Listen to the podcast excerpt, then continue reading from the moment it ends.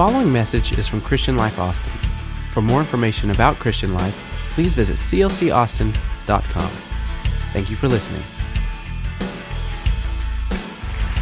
Well, good evening, everybody. My, my, my, somebody's happy to be here tonight. Hey, it's Wednesday, it's halftime. You happy to be in church? Huh? You happy? A great night, great night. What a joy to see all of you in balcony. You look good. Let me, let me share something with you from Sunday. Sunday, in the third service, we dedicated 32 babies. Folks, the kids are next door. That's a happy church. You didn't get that, did you? There's some joy going on in those homes. What a joy. 32 children. Wow, it was awesome. I'm so thrilled that God has blessed our church and given us, you know, happy is the church that has a quiver full of arrows. You know what I mean? And this church is raising up some kids. Next door tonight in our new chapel, the youth are meeting. We have 160 chairs up, and they'll be filling that place up tonight. And in our children's ministry tonight, next door, they'll probably have a couple of hundred kids over there tonight because you brought them to the house of God. I love your children, and I'm so happy you bring them to God's house. And even though it's Wednesday night, you know we're not going to hold you long. We're going to be like Henry VIII told his fifth wife, I won't hold you long. but the bottom line is that you're here, you're in the house and you're bringing your children to the house of God. Clap your hands. That's a great thing. That's a great thing. Tony, are you in the house? Tony, Tony Sapphire, are you in the house, my friend? Where, Tony, you in the house? Would you just wave your hand or something? Tony? Freddie? You guys stand up. Y'all stand up. I'm calling you out. That's two of my dear buddies right there. Wonderful young men and they come to our Bible study group down in San Marcos, and I like both of you guys. In fact, I will go ahead and say it. I love you like brothers, and we're happy to have you. Give them a great hand tonight. I want to, I want to holler at you. What a joy. And guys, Sunday I preached that I might have some of my friends here tonight, and I do. And I want to I want to introduce them, and if they'll be so kind and courteous to stand so you folks can clap for them, because they ain't got a standing ovation like this in a long time. But I want them to stand when I call them. Uh, Dr. Clay Sullivan and his wife Carol are here today. He's a retired dentist. You folks, I love you. I love you. That was quick. Come on, thank you, Dr. Clay. Keep standing. Yeah, they want to clap for you. That's good. And this next guy has got a wife named Georgiana. Is that right? Georgiana? Is that Georgina? All right. I'm going to call her Georgiana because I like that. I like that better. Buddy Lowe. Buddy is my friend. Dr. Clay's my friend. Buddy's my friend. Buddy is a man that used to own a whole bunch of EZPAWNs in North America. And he sold out. When I heard he was an EZPAWN dealer, I said, Buddy, I want a particular gun. Now, I'm not a gun shooter, I'm a gun collector. I don't shoot them. And uh, I hadn't put a bullet through it yet. My dad, I gave my dad a 12 gauge shotgun years ago. He never pulled a shell through it. I hadn't shot it either. And uh, I gave it to him when I was a 12 year old boy. So you figure that out how old that gun is. But Buddy found me a, an AR 15. So don't come messing around my house. and Buddy found it for me and then Shane and Courtney bought it for me for my birthday. And I've got me an AR 15 at the house. And I got shells and I got a, I got a, a clip. Say hello to my little friend. I'm messing with you. Buddy, I want you and your wife to stand. I want to honor you tonight, sir. What a joy to have you folks in the house tonight. Thank you, my friend. Thank you. Thank you. And this next guy, this next guy is just, he's just a pal of mine. I mean, we've just become buddies. And he, he knows it, and I know it. His name is Charlie Sims. He's a three time, he did three tours in Vietnam, and I call him my hero. I preached about him in this church, and, and Charlie, you, you're already known before you get here. But I'm so happy to have you tonight. He hadn't been in church in a long time, and when he walked under the, the portico, he said, Does this thing protect you from lightning? And I said, Yes, it does. Charlie, I want you to stand up. We want to give you a hand, buddy. We're honored to have you, Charlie. I love you, buddy. I mean that. We're honored. Come on, give him a hand. He's a veteran. Give him a hand. Give him a hand. That's awesome stuff. That's awesome stuff. Yes, sir.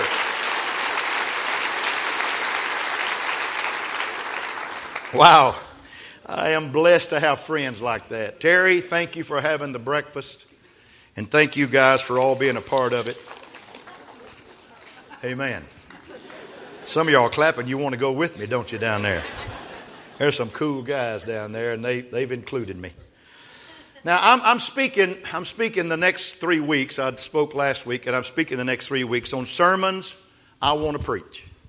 You may not want to hear them, but sermons, it's I want, I want to preach these sermons. I want to, I want to bless you with these sermons. And tonight, I'm going to, I'm going to speak on a message that has been the theme, the thematic undertone of what we are here at Christian Life Church. And it is the fact that God loves everybody. And I am going to speak tonight on the subject God came from Teman. Now, I'm going to ask you to be a little Catholic tonight. Stand up one more time with me. Come on, stand up. Stand up. It's all right. You that are Catholic based, it, you understand that we have to stand up from time to time. And you that are not, we're doing calisthenics right now. And I want you to turn to somebody. I want you to tell them, I want to help the pastor, and I hope he's not long winded tonight, and I won't be. But I love you.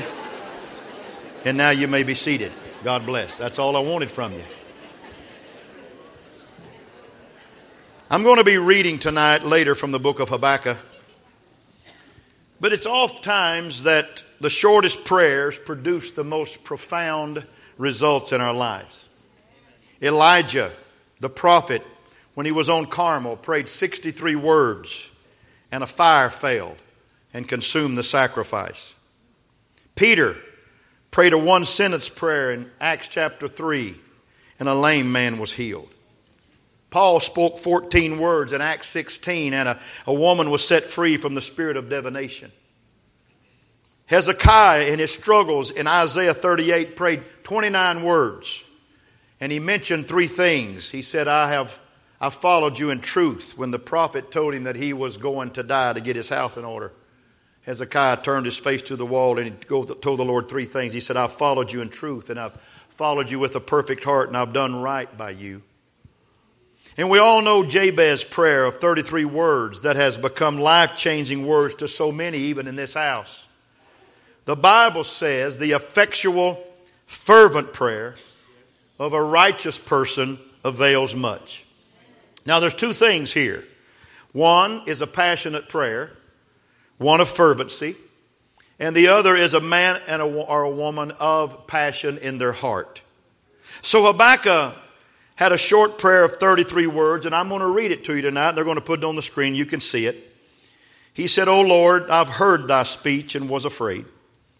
Lord, revive your works in the midst of the years, and in the midst of the years make known, and in wrath remember mercy. And the Bible said in verse 3 God came from Teman, and the Holy One from Mount Paran. Selah, that means so be it. Take that in and his glory covered the heavens, and the earth was full of his praise. Isn't that cool to be full of praise because God shows up? Many times, short prayers have an urgency that long orations do not have. The Lord never told us to pray a long time, He just said, pray in earnest when you pray. And the Bible says God came from Teman and the Holy One from Mount Paran. See, prayer touches God. I don't care who you are tonight. I don't care who you are. When you pray, God hears you. And He always does. And God came when Habakkuk prayed. God came from where he was to where Habakkuk was. God came from his starting point to where the prayer was. See, prayer touches God. And God will leave where he is to come where the prayer is. He will. I want to tell you a little funny story. The Peace Corps in South America has a handbook that they give to their volunteers concerning the Amazon. And, and one, of the, one of the suggested things is if an anaconda comes after you. Anacondas can grow up to 35 feet and weigh about 400 pounds, and they can fly. They can fly. And there's 10 rules to follow, and here's the manual of advice, okay? Number one, do not run because an anaconda can outrun you. Number two, I was reading these to my daughter today. She said, Daddy, I wouldn't do any of those. Number two, lay down. Number three, tuck your chin against your chest, put your hands by your side, and get as rigid as possible. Number four, don't panic. Oh, yeah. Oh, yeah. Number five, the snake will check you out. He'll start smelling of you to see if you're good for dinner. Number six, he'll start swallowing you from the feet up, always from the feet up. My question is Has the snake read this manual? Number seven, slowly let it happen. Don't panic. Number eight, take your knife carefully out of your scabbard. Place it between your legs under the snake's head and rip up, killing the serpent, killing the snake. Number nine, make sure you have a knife.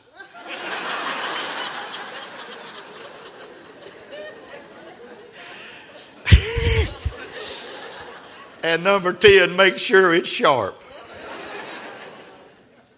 Prayer still works.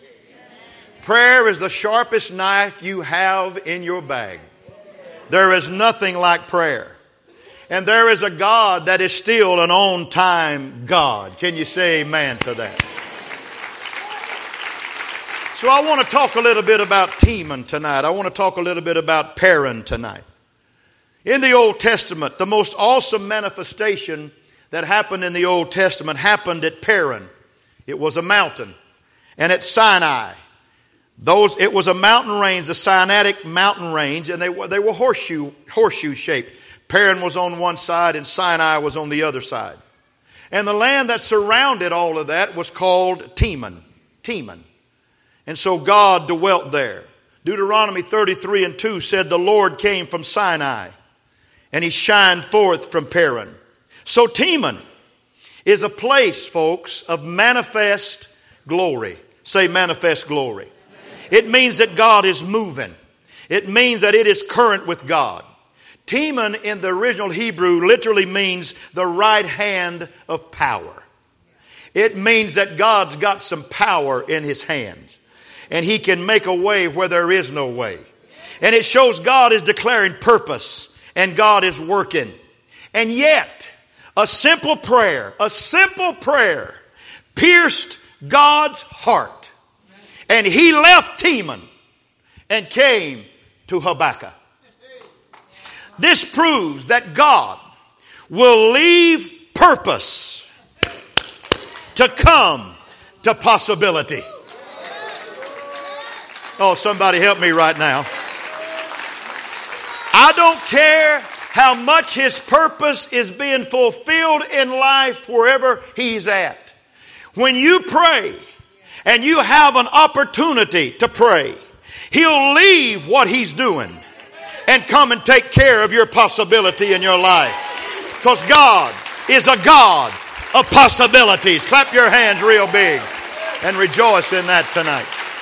He's a God of possibilities. God is not so wrapped up in making new stuff and creating stars and creating galaxies and more constellation that He won't leave it in a heartbeat to find a possibility. I tell this story, and I've told this story in this church. In fact, I preached this sermon a long time ago in this church, but it is the thesis of this church. Because there's possibilities sitting in this house tonight that think that God will not touch you where you are. That is a lie from hell. If you've got something that you need help for, you just start calling out to God and He'll leave whatever He's doing and come find you where you are. That's the God I'm talking about. Neil Armstrong was one of my heroes. In July the 20th, 1969, he landed on the moon with Buzz, Buzz Aldrin. And he steps out of that, out of that, out of that uh, space capsule and he says, It's one small step for man one giant leap for mankind. And an urban legend, urban legend has it that he said, after that, good night good luck, Mr. Gorsky. And people always ask him what that meant.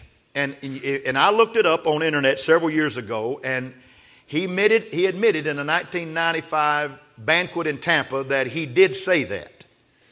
And that he would not tell anything about that until the Gorskys were all dead. And it was, family, it was a family that lived next door to the Armstrongs when they lived up north. And those Armstrong boys were real rowdy.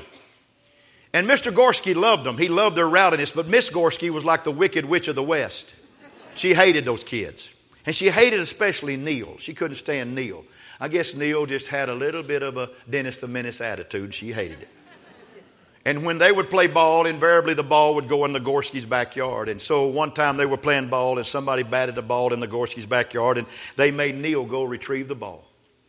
And so Neil climbs over the fence and he crawls on his hands and knees. And there's a big picture window in the back of the house. And he crawls up behind that picture window and he sees Mrs. Gorsky on her feet. And he sees Mr. Gorsky sitting in a chair and they're arguing like nobody's business. And he's trying to get the ball while he's listening to what they're saying. And they're loud. And Mrs. Gorsky said, I'm, I'm leaving you. I'm going to leave you. And he said, Oh, honey, don't leave me. Why don't you just sit down here and just give me some loving? Come down here and just kiss me. And she said, I'll never kiss you, Gorsky. He said, Oh, please, hon, just give me some sugar. And she said, Gorsky, she called him that in her tender moment. She said, Gorsky, I'll give you all the loving you want when that Armstrong kid walks on the moon.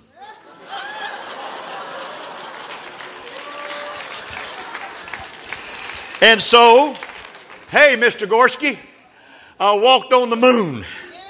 I hope you get a lot of loving tonight. Here's what I'm trying to tell you there's moonwalkers in this house here tonight. There's people that the enemy told you that you could never have a relationship with Jesus Christ. But he is a liar and the father of all lies. There is a God that has something great for you, even in this house on a Wednesday night. And he's telling you to tell the enemy, I've walked on the moon.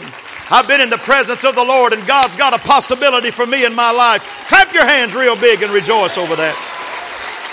God loves possibility.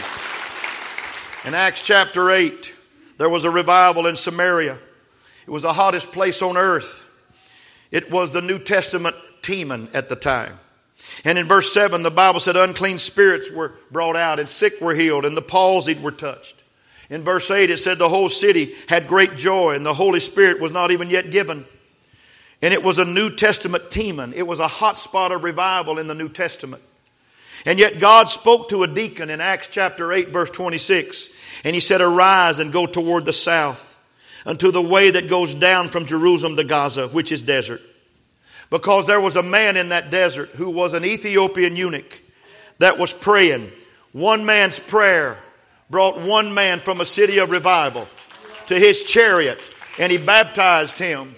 And you go to Ethiopia today, that, that, that, that country is overwhelmed with salvation and religion because a man prayed in a chariot and God said, I hear a possible prayer. And I'm going to send somebody to take care of a possibility. You hear me. It doesn't matter who you are or where you are in your life. God is into possibilities. Say it with me. He's into possibilities. In Acts 10, there's a story of two men Peter, who was the leader of the church, he was the heart of purpose, and Cornelius, who was a devout man, a Gentile possibility. And Cornelius prayed, and the Jewish man was on a roof. And in 10 and 3 of Acts, the Bible said Cornelius saw a vision and an angel speaking to him, and fear struck him. And he said, What is it, Lord? And God spoke. He said, Your prayers and your alms are come up for a memorial before me. And see, God was really busy with an infant church, but prayer touched God. And he came to Cornelius' house to save a household. And he had to wake up a man on top of a rooftop down in another part of the country and had to show him a sheet with all kinds of animals three times because that Jewish man didn't believe that a Gentile man could find the God that the Jewish man had found. And I'm declaring to you, it doesn't matter who has found God and who hadn't found God in your family.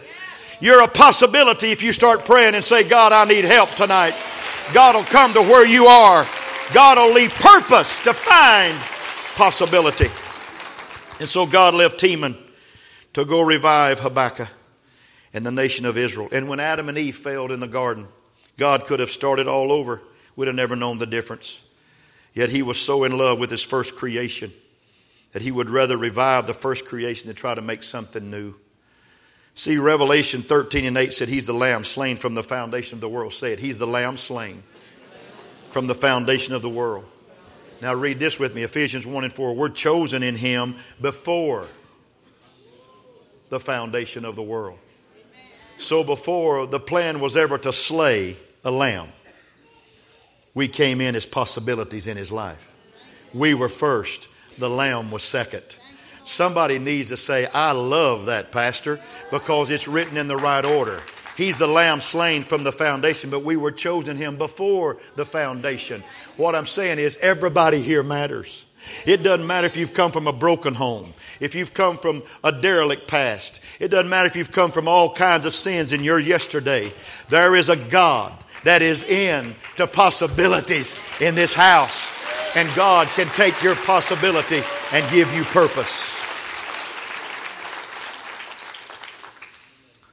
I read about a man who was broken down beside the road one day with his car. And a limo stopped to help him, and the man had the hood up, and he was trying to fix it. He didn't know anything about it. He's kind of like me, he didn't know nothing about how to fix a car. And this man steps out of this limousine in a tuxedo and starts talking to him, and he said, What do you think it is, son? He said, Well, I don't know, sir. But he looked at him like, like You don't know what you're doing either, sir. You're in a tuxedo.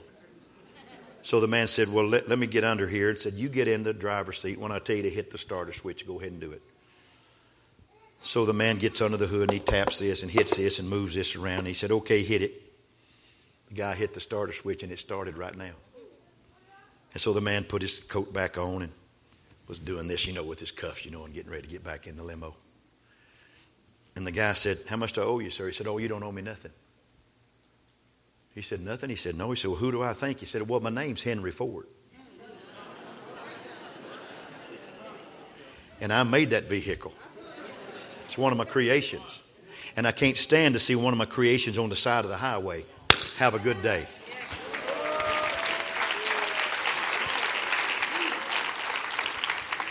I'm going to show you one of God's creations. Come here, sweetheart. Come here, Margarita. Come here, Lee. Come with her. This is, uh, this is show and tell time. Do you know I love you? Have I told you lately that I love you? This is my heroine. Not a drug, but a female hero.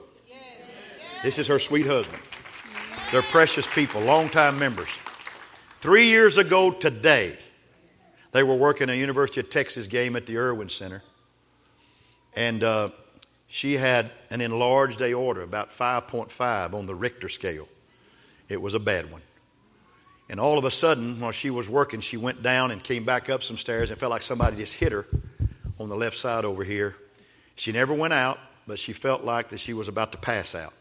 So she, they went and got Lee, and Lee came over and they called the, the, the people at the Erwin Center and they got her in the ambulance, took her to South Austin. And by the time she got there, she was in bad shape.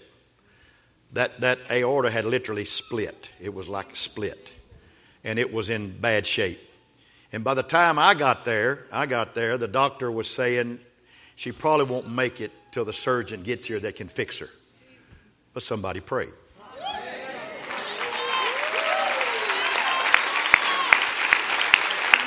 I think it worked.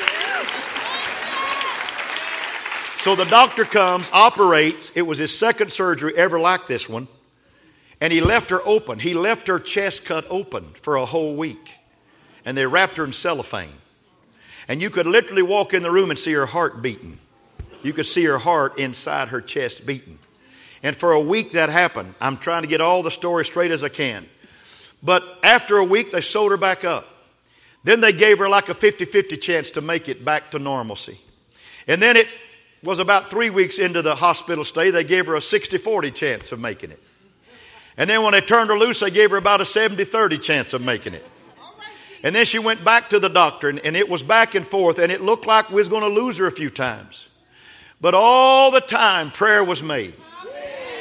And God, God, now listen to me, God who loves this church And this is one of his purposes in South Austin is this church. Christian Life Austin is one of his purposes. But he left this purpose of this church to go find a possibility call this little lady that he could heal and he could set free. And three years ago today, they gave her no chance to live. But God just hates for one of his creations to be on the side of the road not working. And she's alive today. And she's well today. Now, folks, I'm telling you, He is a healer. Thank you, Hallelujah. I love you. I love you. I love you. Hallelujah. Come back next Wednesday night. I got something else for you. It's called Show and Tell Night. Last week, a man had been cured of cancer in our church. This week, she, she got raised up from almost the dead. But God is into possibilities. He wants to work on our behalf. Jesus had three and a half years to launch an eternal work. I got to hurry. He was interrupted time and again. The reason? For God to put it on pause to reach one person. In Mark 5, there was a demonic man at, at, at Gadara. He sensed that cry and liberated him and sent him home in his sound mind. At Samaria, there was one woman at a well, and he sent 12 men to get lunch for 13 because they didn't understand what meat he had to eat of. And he led her to him, not to Christ, but to him. In Mark 10, there was one beggar. There was one beggar, and he helped him and he touched him. In Matthew 9, there was one little lady that touched the hem of his garment, and God came from Teman. He shut down whole multitudes to save one possibility. it's going to be tough now. 29 years ago this week, Patty and I accepted the call to come here. And it didn't look like this 29 years ago.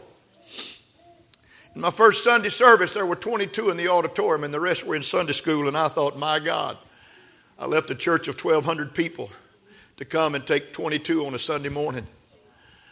And we didn't have the music we had tonight. Or as Brother Charlie said to me tonight, it don't sound like the First Baptist Church in Seminole, Oklahoma, what he heard here tonight. I love that, Charlie. But I, I'm so grateful that God took me from a place of purpose to a place of possibility. And here we are. And we can't get the building built quick enough because God's filling this house up. Please be patient with us. At least you're learning how to park with no parking places. So we're going to build you a garage one day. Just stay with us, folks. Don't leave us. Because God's into possibilities, and, and CLC is still a possibility in South Austin. And I've told you that this church will have 10,000 or more members one day. And that's a possibility God's still coming to work on. Clap your hands and say, I'm a part of a possibility. I'm a part of a possibility.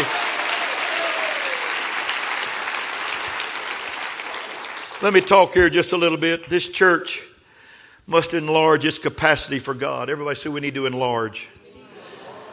David, the king, went from a teacup, he talked about his cup running over, to a well, to a river. We've got to enlarge our capacity to receive what God has for us. We can't stay a teacup full. We need to drink from our saucer because our cup's overflowing. That's a song. Somebody ought to write a song about that. I used to have an old buddy here that received the Lord in this church, and his wife, I married them, and they live in Bastrop now, and they attend another church. They come every now and then. But he, uh, he told me he had a friend that was blind, and said that blind man said he had never seen an ugly woman.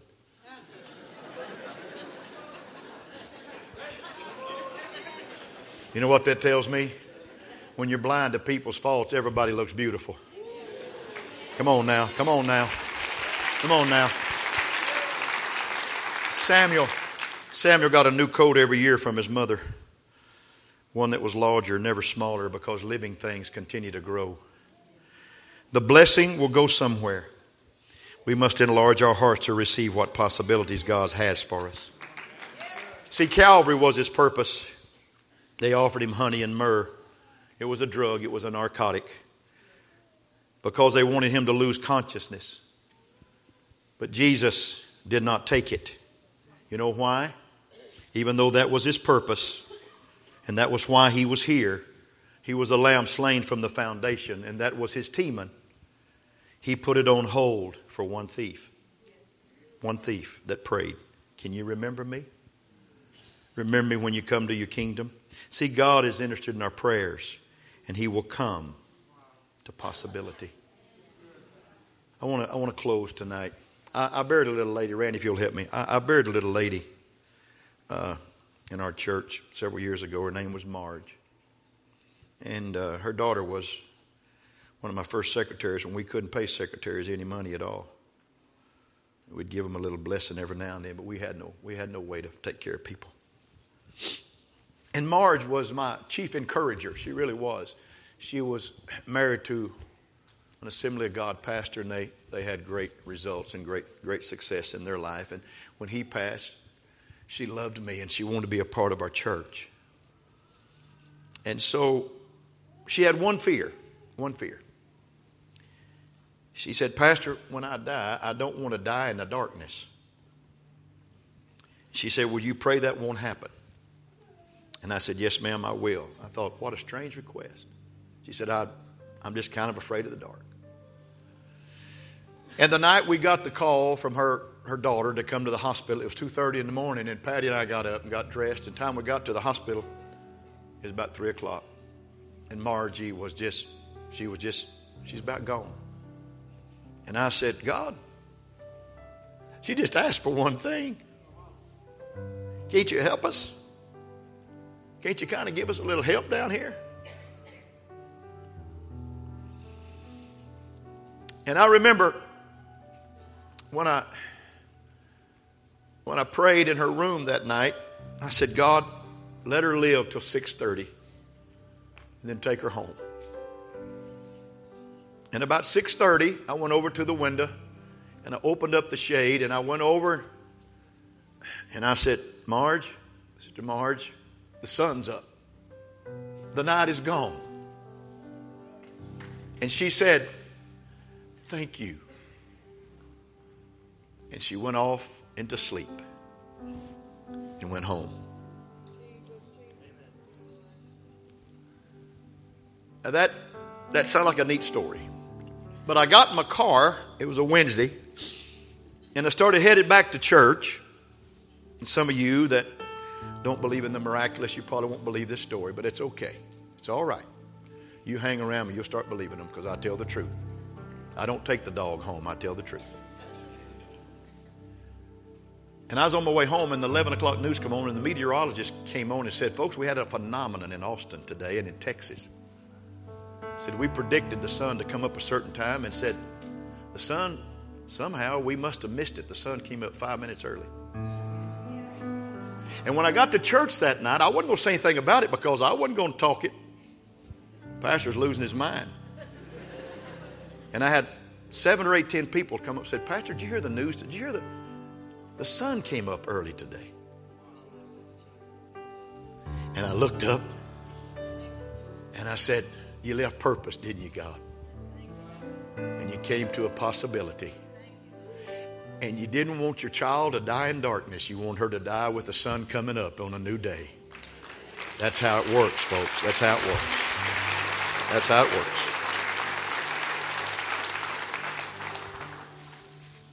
So I close with this story. This is my last one. I love stories. Y'all know I love to tell stories. I was riding home from Washington several years ago from preaching a camp. And I had bumped up. I had used some of my points and I'd bumped up. It was a long flight home. And so I was up in a seat by myself in the first class section and nobody was beside me. And, and so the flight attendant came to me. She said, Sir, would you mind if we brought up a veteran? I said, Oh, ma'am, I'd love that. I love veterans. And she said, Well, I, I think he'd enjoy sitting here. And I said, Bring him. So when he comes up, I get up and I said, Son, I said, uh, You have a father? He said, I do. I said, You have a pastor? He said, No, sir. I said, You got one now. And I hugged him. And I said, That's clean. That's a clean hug. Fat free, non political, no strings attached. And he sat down beside me. We started talking. Folks, I can talk to a stop sign. But when I had a veteran beside me, I wanted to talk. We're still involved. We're still involved over in, in Iraq. And he was just one of the kindest young men.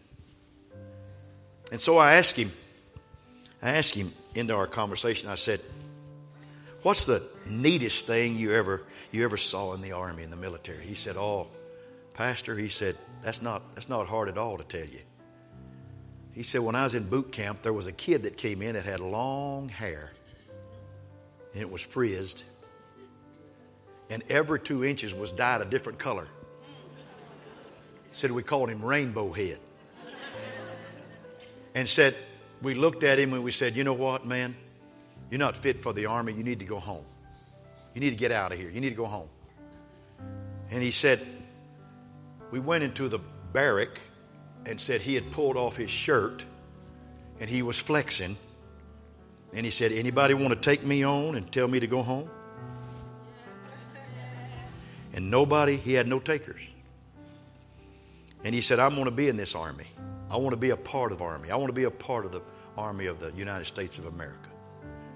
He said, I am army. And they said when he cut his hair, his head was all different colors because the dye had got through. And I said, Well, what's the story? He said, Well, I lost track of him, Pastor. I lost track of him. We didn't go the same route, but he said he joined Ranger Special Forces. and he said he made the news, sir. He was the one that, when Saddam Hussein was found, it was his men that found him. And he said, Sir, I'm going to need you to come out of there. and he, he arrested Saddam Hussein. That's what the story was. And I thought, and y'all wanted to send him home. Boy, y'all really know a soldier when you see one. And he got tickled. And I want to talk to some people here tonight. Don't you shirk whoever walks in this building. Don't you look at them with any jaundiced eye when they walk in this house. Because God's not, God's not going to send them here if they don't want a relationship with Him. And when they walk in this door, when they come in this house, when they come in this house, come on now, clap your hands. When they come in this house, they're a possibility. In fact, they may have their hands up one day saying, I am church. I am church. Come on now. I am church. Get ready for the greatest move of the Spirit that we've ever known in this church's existence. Would you stand? You're awesome people, and I love you very much. I took you a little over tonight, five minutes. I'm sorry. No, I'm not. No, I'm not. No, I'm not. Everybody say, God, God. will leave purpose, will leave purpose. To find possibility. He is a God of possibilities. Bow your heads and close your eyes. Let me bless you tonight. Dear Father, I love you. I love you with all that I am. Thank you for letting me preach the gospel here tonight. Thank you for letting me share the good news of the cross here tonight. Thank you. You're an incredible God, and you've blessed this church mightily. And what a joy it is to tell of your good news. Now, Lord, I pray, I pray that you'll bless everybody in this house. And God, let these people know the power of prayer. That when they pray, you'll come to their possibility and you'll make them feel like they are so important. That's the kind of God you are. God, we've prayed for people the last month just at the door. And they've come in and said, Pastor, I got a job. I got a promotion. God healed my grandbaby. God touched my family. God brought our family back together. God, you just do that kind of stuff. Why would we ever doubt the power of prayer in our life? Why would we ever doubt it? Let us receive it, let us believe it, and let us understand that you have something great for us in our lives. Bless this church now and bring us back on Sunday. Bring us back on Sunday. And let us be anointed and let us be appointed to see the kingdom of God go forward on Sunday. Lord, I'm looking forward to Sunday. God, you've given me something special for that day. And I love you, Lord. And I honor you and I bless these people tonight. Turn to somebody beside you and say, I'm going to see you on the weekend. Say it, I'll see you on the weekend. God bless you. You're incredible. I love you more than you'll ever know. Thank you for making Wednesday night so special for us. Amen. Clap your hands real big as you leave here tonight. I love you. I love you very much. God bless. God bless. You're incredible. You're incredible.